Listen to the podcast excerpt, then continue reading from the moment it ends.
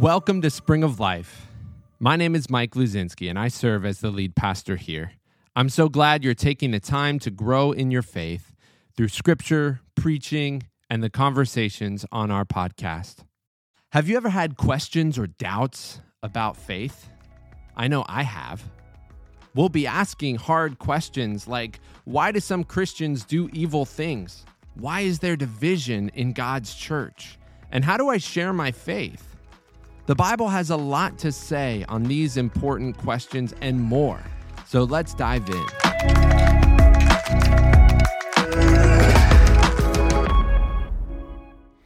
Our scripture today comes from Matthew 28, 21, 28 through 32.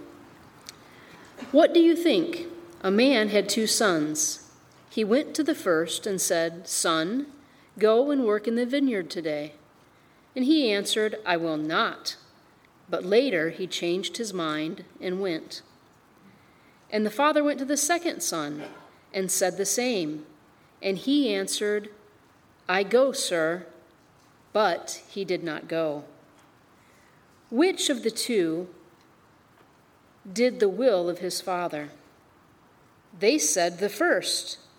Jesus said to them, Truly I tell you, the tax collectors and the prostitutes are going into the kingdom of God ahead of you.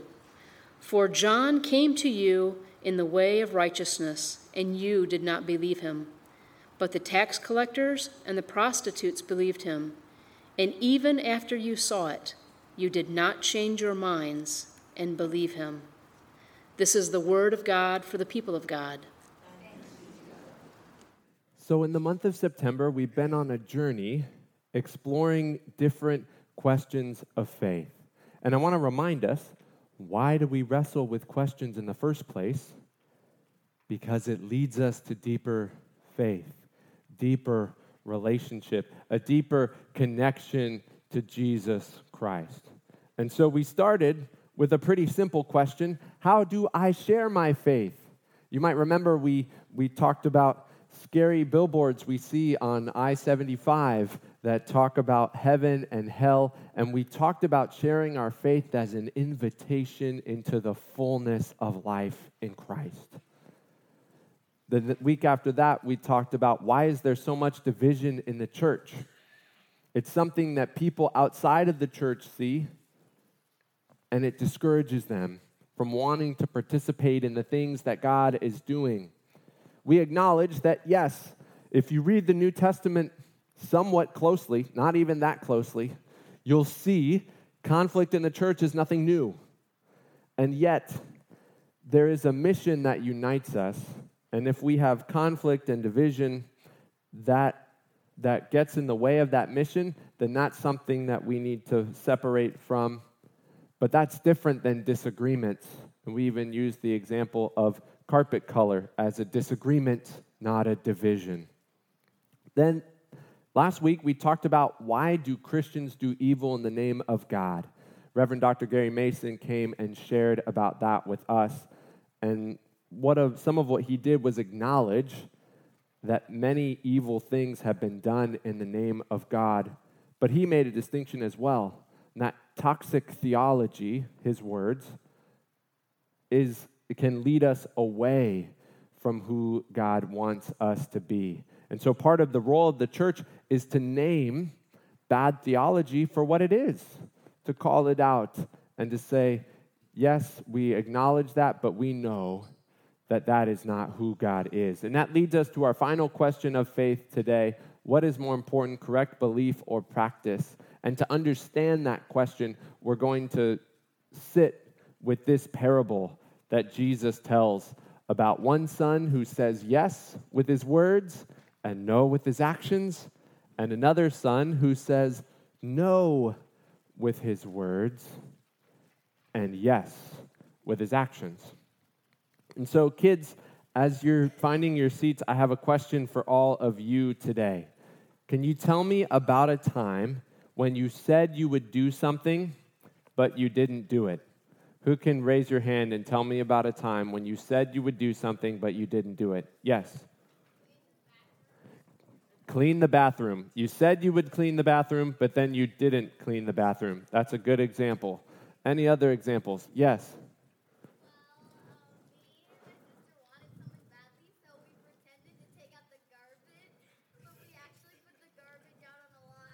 Oh, wow. So you and your sister pretended to take out the garbage. You said you would take out the garbage, but you didn't actually do it. Any other examples? Yes. All your chores? Uh oh. You know you're sitting with your family. okay, okay. so you said you do your chores, but you didn't do them. Any other examples of saying you do something but not, not doing it? Yes. Cleaning up your room. Yeah, yeah. We say we do it, we don't. Yes.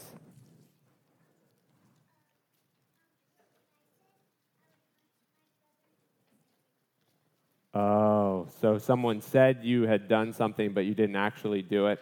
Yeah, you were you were fighting with your sibling. Yes.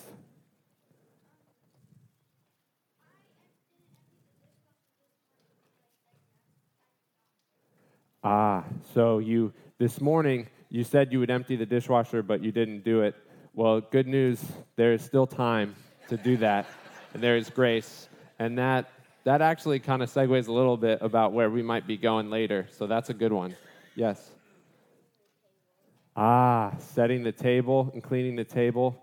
Yeah, you said you would do it, but you didn't do it. Thank you for all of those examples. Uh, I know for me, hearing that, it's kind of relatable uh, in that there are times where what we say and what we do are not connected.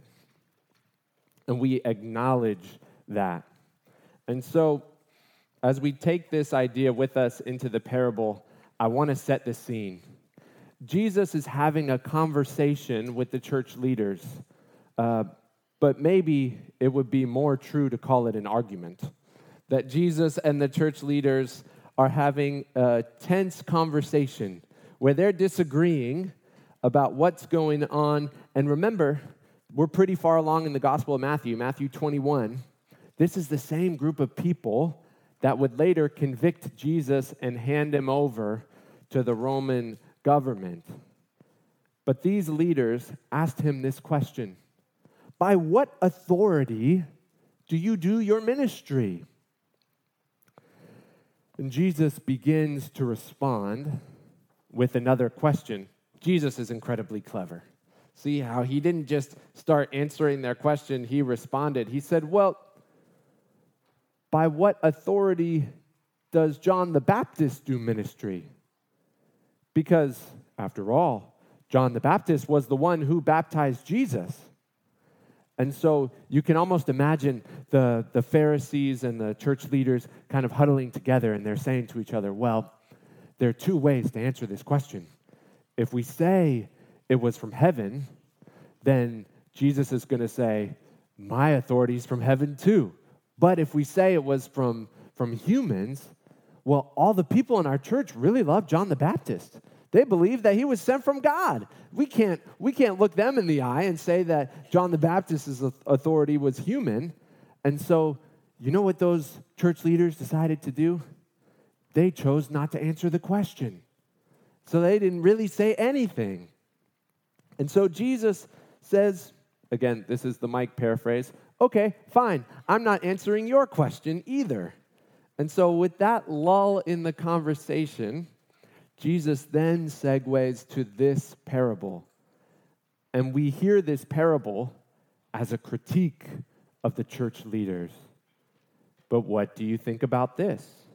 a man with two sons told the older boy, Son, go out and work in the vineyard today. The son answered, No, I won't go. But later, he changed his mind and went anyway. Then the father told the other son, You go. And he said, Yes, sir, I will. But he didn't go. The scripture poses the, the question about which one obeyed his father. But before we get to that, I think this passage is very relatable. You know, I, I'm imagining the parents are hearing this parable and saying to themselves, Amen, been there, seen that one before. Uh, but we, we acknowledge that there's an answer. Which son obeyed his father? Raise, raise your hand if you think it was the first son who said no but went anyway. Do you think it's that one? Yeah. Raise your hand if you think it was the second one who said yes but didn't go.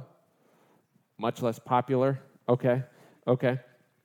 So, yes, it seems like the first son was the one who got it right.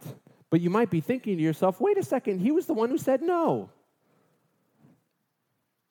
But what we're, what we're implying here, what you all just implied with the way you raised your hands, is that there is a priority of actions that is greater than words.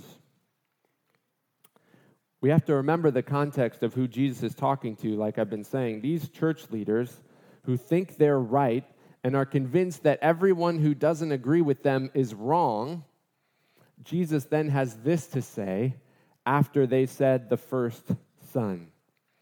He says, I tell you the truth. Corrupt tax collectors and sinners will get into the kingdom of God before you, for John the Baptist came and showed you the right way to live, but you didn't believe him and they did. Much like what our, our young friend said earlier about washing the dishes uh, or taking the dishes out of the dishwasher, sometimes we think of this as a static moment in time that is permanent. But guess what? There will be more dishes in the dishwasher in the future. There are more opportunities for all of us to say yes with our words and our actions. What Jesus introduces in this parable is the dimension of grace and the time we have for grace to be active and functioning in our lives. He says that the people who said no, the tax collectors and sinners, had an opportunity to later say yes. And they did. And they said yes with their actions and their words by believing John the Baptist, even though earlier they had said no with their actions and with their words. True belief is demonstrated with actions. True belief is demonstrated with actions. And this is part of the disconnect that we experience sometimes when our words and our actions are not aligned, they're not working together. You know, the, the modern North American church has spent a lot of time and energy on orthodoxy. Raise your hand if you know that word, orthodoxy. All right, most of you, do you know what it means? It means right belief, it means believing correctly. And the church spent a lot of time hammering out every detail of the creeds, hammering out what we believe and what we don't believe, and creating a clear boundary with that. We call that orthodoxy, and that is a, a big part of our faith. You know, examples would be the Apostles' Creed. We believe in that. We believe in the resurrection. We believe in our church doctrine, all of those things. But here's another word I'm curious if you've heard of this one before. Have you ever heard the word orthopraxy? Okay, some of you, yes. Uh, the people who've gone to seminary are raising their hands. Amen. Hallelujah. uh, but this means right practice. Right practice. And this is something that is very valuable as well. It's important that we live out our faith well, that we practice our faith rightly. I say this because one of the greatest harms to our collective witness as the church is what people perceive as hypocrisy. And again, this is nothing new. This was something happening in the church of Jesus' day. Actually, we could read this story about the church leaders and the argument they're having with Jesus and say, you know what that smells like? Hypocrisy. It smells like hypocrisy because what they're saying and what they're doing are disconnected. They're not working together. And there are many different examples of this, but you, you think about when people experience hypocrisy, the reaction is often to get upset. As I was remembering this, I, I thought back of uh, a few years ago when Hurricane Harvey hit Houston. There was a, a big mega church there that was accused of hypocrisy because they were slow to open their doors to help flood victims. And people got really mad about that. Why? They got mad because the church proclaimed to care for the poor, but when given a dramatic and huge need, they didn't see the church as responding adequately to follow through on what they had proclaimed about caring for the poor. When right belief and right practice align, it's a beautiful and powerful thing. You know, the, the answer to this parable, if there is an answer, maybe it's dangerous to say there's an answer to the parable, but it seems that when you distill it all down, what does God want from us? Correct words, correct belief, and correct action. I almost wish there was a third son that said, Yeah, dad, I'll do it. And he went and did it. But that would make the story too easy. then it's not a parable. If there's a third son who says yes and yes again. But we see the beauty of this aligning. It makes me think of the quote that's often attributed to Francis of Assisi preach the gospel at all times, and if necessary, use words. What I find so powerful about that quote is that it reminds us that our words, our belief, and our actions are united, that they're one. I'd say that most of the people in our community have heard the phrase, Jesus loves you.